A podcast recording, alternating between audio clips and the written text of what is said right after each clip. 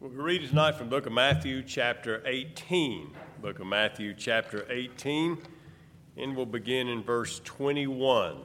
Matthew, chapter 18, beginning in verse 21. And we'll be looking at another parable. Jesus taught in parables. He told stories about everyday things to get us uh, uh, to better understand spiritual truths. And we uh, want to look at the detail in this particular parable and get our lesson for tonight in Matthew chapter 18, beginning in verse 21. Would you stand as the scriptures read, please? Then Peter came to him and said, Lord, how often shall my brother sin against me and I forgive him? Up to seven times? Jesus said to him, I do not say to you up to seven times, but to seventy times seven. Therefore, the kingdom of heaven is like a certain king who wanted to settle accounts with his servants. And when he had begun to settle accounts, one was brought to him who owed him 10,000 talents. But as he was not able to pay, his master commanded that he be sold with his wife and children, all that he had, and that payment be made. The servant, therefore, fell down before him, saying, Master, have patience with me, and I will pay you all. And the master of that servant was moved with compassion and released him and forgave him the debt. But that servant went out, found one of his fellow servants who owed him a hundred denarii. He laid hands on him, took him by the throat, saying, Pay me what you owe. So his fellow servant fell down at his feet and begged him, saying, Have patience with me, and I will pay you all. But he would not, and he went and threw him into prison till he should pay the debt. So when his fellow servants saw what had been done, they were very grieved, came and told their master all that had been done.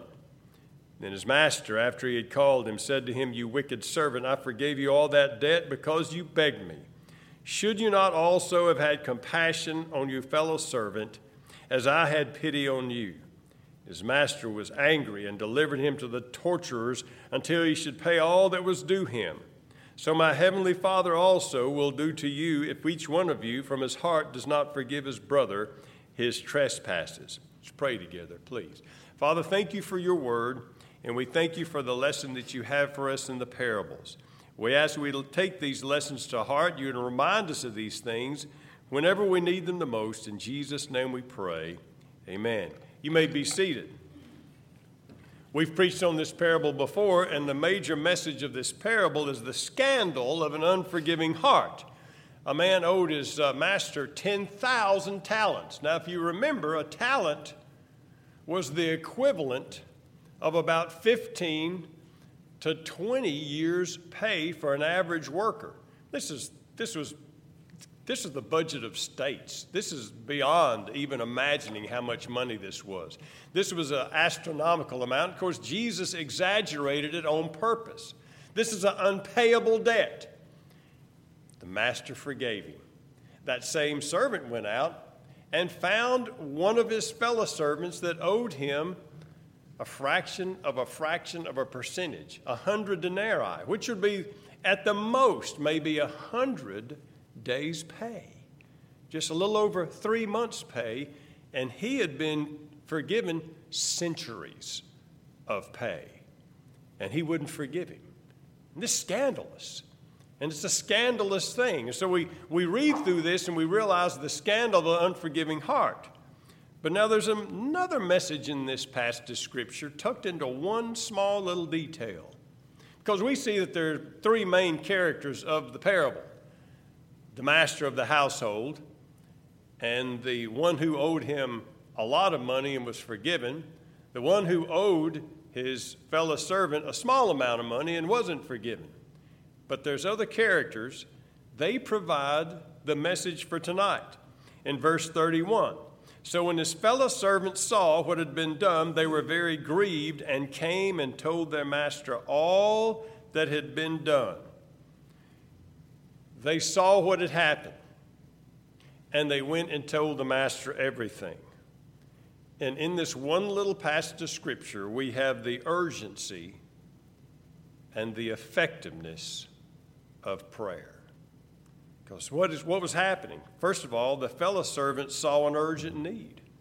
Here was a man being thrown in prison. Here's a man being thrown in prison and mistreated by one of his fellow servants.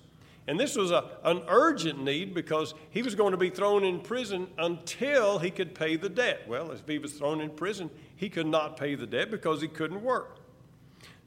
And the fellow servants saw an urgent need that they couldn't remedy. They couldn't remedy it.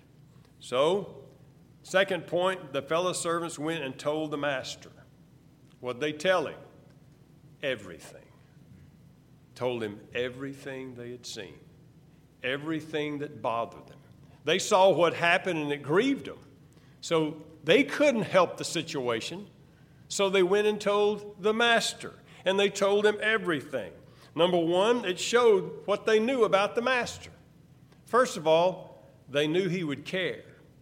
They would never run to him if they didn't think he would care about that situation and care about their fellow servant and care about the, the uh, scandal that was going on. Secondly, they knew he could help. Nobody else could help, but they knew the master could help. You see, it reflected what they knew about their master and what they really believed about their master, that they were willing to go with, to him with this problem. And then there's something else about these fellow servants. When we see that they went and told him everything, not only did they know something about the master, but we know something about them. All of this because they cared about their fellow servant. If they didn't care, they wouldn't have got involved. They just said, that's just the way it is. That's just the way the breaks fall. But they cared about the one that was being mistreated. They cared about his urgent need. They cared about the unfairness of it. So they had a care for the one they were going to the master. So, what, does that teach us? Well, it teaches a lot about what we're doing tonight. Praying for others, very frequent instruction in the New Testament. In book of James chapter 5 verse 16 if you turn all the way back toward the end of the New Testament, James chapter 5 verse 16.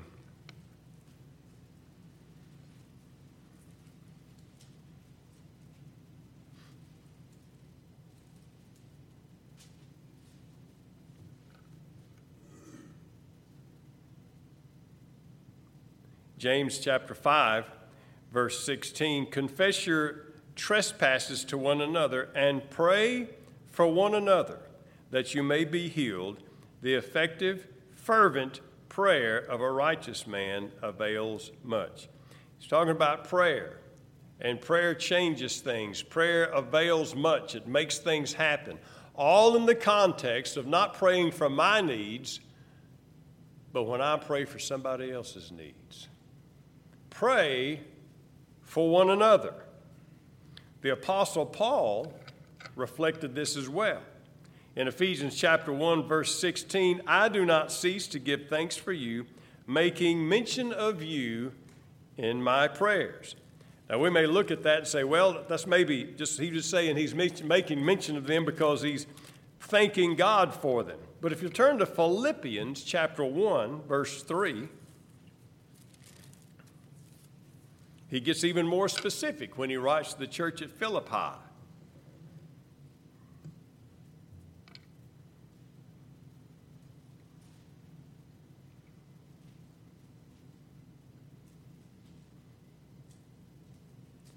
Philippians chapter 1, verse 3 I thank my God upon every remembrance of you, always in every prayer of mine, making request for you all with joy making request for you.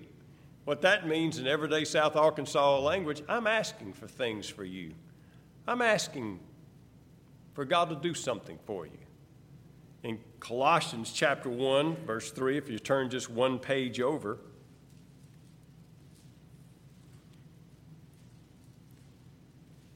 Colossians chapter 1 verse 3 we give thanks to the God and Father of our Lord Jesus Christ watch this praying always for you.